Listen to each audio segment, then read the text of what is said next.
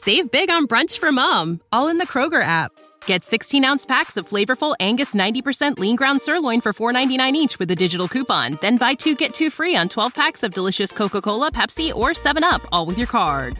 Shop these deals at your local Kroger today or tap the screen now to download the Kroger app to save big today. Kroger, fresh for everyone. Prices and product availability subject to change. Restrictions apply. See site for details.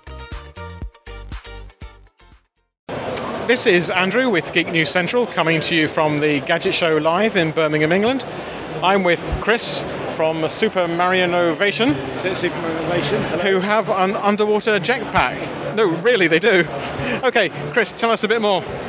Okay, so the underwater jetpack, well, it is exactly what it says on the tin. It's an underwater jetpack. So the core of it is a backpack that you wear that contains the control, the batteries, everything like that. And then on each of your forearms, you strap on a hydro thruster, and they deliver the power. So they're basically um, digital motors into a propeller, which is held within a nozzle that develops thrust. We're kicking about 30 kilos of thrust out of each each arm, um, and that's going to propel you six to seven miles per hour underwater, which doesn't sound a lot when you say yeah, six miles an hour, but believe me, underwater you really feel that. It's quite an intense experience.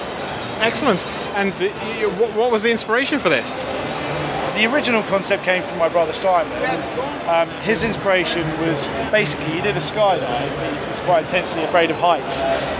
He kind of enjoyed the rush of falling, um, but then the parachuting bit there was not for him. And so he thought about, well, how can I recreate something like that, but in a slightly safer environment, potentially, where I'm not going to fall. So uh, he looked at doing something underwater I thought, okay, can we recreate that skydiving experience? He brought the idea to me. Now, I mean, I'm terrified of heights. I've never been skydiving, but for me, when he when he spoke about an underwater jetpack, I immediately went back to all the experiences I've had snorkeling and seen all this lovely stuff. Colourful fish and corals and things. They, are just out of reach. You know, by the time you get there, you're out of breath and you come back up. So I thought, okay, for me, this thing's going to get me down there under the water deep quite quickly. I can spend some time looking, hands free, taking photos, and then return safely to the surface. So yeah, we both came in this different ways, but the core idea was born there. And, and really, we just sat down, sketched it out, uh, decided one day to buy a 3D printer, and went from there. Very good. So, so the, if you like, the shell's 3D. Okay, so the, the, the, shell, if you like, is 3D printed? Yeah, absolutely. Obviously, the internals are not, but absolutely everything else is 3D printed, all of the external stuff, um, including the backpack piece. This is a hard shell 3D printed case that we have to print in separate pieces and assemble.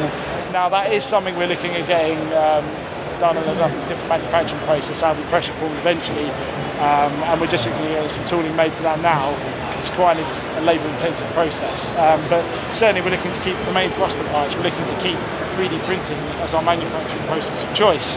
Now most people would tend to say you use 3D printing for sort of prototyping, not for production, and a lot of people have pushed us towards going down the injection moulding and things like that.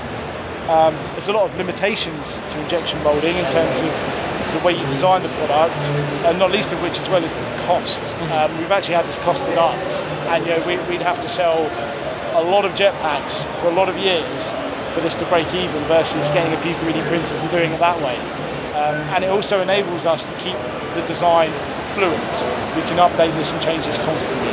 So uh, yeah, we're like we're, we're, big fans of 3D printing, and we're, we're going to hold on to that. Okay. House. and uh, I, I, guess in the back pack there's uh, a rechargeable battery of some kind. Yes, we run with lithium polymer batteries. Um, slightly different variations depending on. We've got a sport version of the jetpack and a pro version. The pro version we use lithium graphene batteries, which enable you to do a very fast charge. So the recharge time on that is about an hour. Uh, the lithium, sorry, the sport version of the jetpack is lithium cobalt, I think. My brother's more the, the, the battery side of life, um, and it's a slightly slower charge time, slightly lower power charger. I think our charge is in about five or six hours. Okay, and what sort of, uh, if you like, swim time can you expect? In average, you'll get about an hour's time in the water out of it. That's obviously not going full power perpetually, that's taken into account your limitations, your breath, stopping, starting again. Um, now, this is, underwater jetpacking is quite an intense experience. Uh, it's it's it wouldn't think it when you look at it, but it's actually quite physically straining on the body. So you know, if you can last an hour with this thing on going in the water, you've done really well. You'll probably die before the battery does. You'll just be pooped out. Okay. And what sort of depth rating does it you have on it? Uh, we're rating this down to 10 metres. Um, it's a combination of the equipment and also a safety feature. Um, I suppose it's, it's entirely up to the individual if they wanted to point straight down and go as deep as they could, but we're saying 10 metres because I think that's a nice, safe depth. And, and you know, there's, there's not too many places you can go beyond that and see too much of interest. So, because we're aiming this mainly at swimmers and snorkelers, it's not a scuba device, we, we're keeping it in that surface reach That's great, and obviously you've been part of the, uh, the British Inventors Project here? Yes, yes, we applied a little while ago, never expected to get anywhere, um, and then we're invited along to the finals today, so that's been absolutely brilliant. Didn't win, unfortunately, but you know, it's, it's been a great experience. We're absolutely over the moon that we, we made it into the top 20. It's through. Um, and then we're getting some really great exposure here at the Gadget Show. It's, it's fundamentally for us is we want to get the underwater jetpack to people. So we've got to stand here where everyone can walk past and see it and feel it and touch it and see what we're doing and ask questions. And that's brilliant. Okay, and, and how far along are you towards production? We're quite close. We, have taken a few sort of custom orders, so we're not openly selling the jetpack at the moment, but basically through inquiries we have sold a couple, and we're really looking to launch officially towards the end of this year, probably November sort of time. Excellent. And what sort of price point are we talking about? Uh, two versions will be available. There's a sport version, which is £4,000, the pro version, which is £8,000. There's a few differences, as I already described, there's differences in the battery, the battery management technology, and the charging, and also the pro version has a few custom CNC components on it and a much higher level of finish. It's really, it's, it's kind of the, the super owner's polished, lovely toy. That's, I mean, that, I mean, it really does look great. If people want to know more, do you have a website? We do. You can go to supermarinovation.com or check us out on facebook.com slash supermarinovation. It's long to spell out, but if you just Google underwater jetpack, you will find us.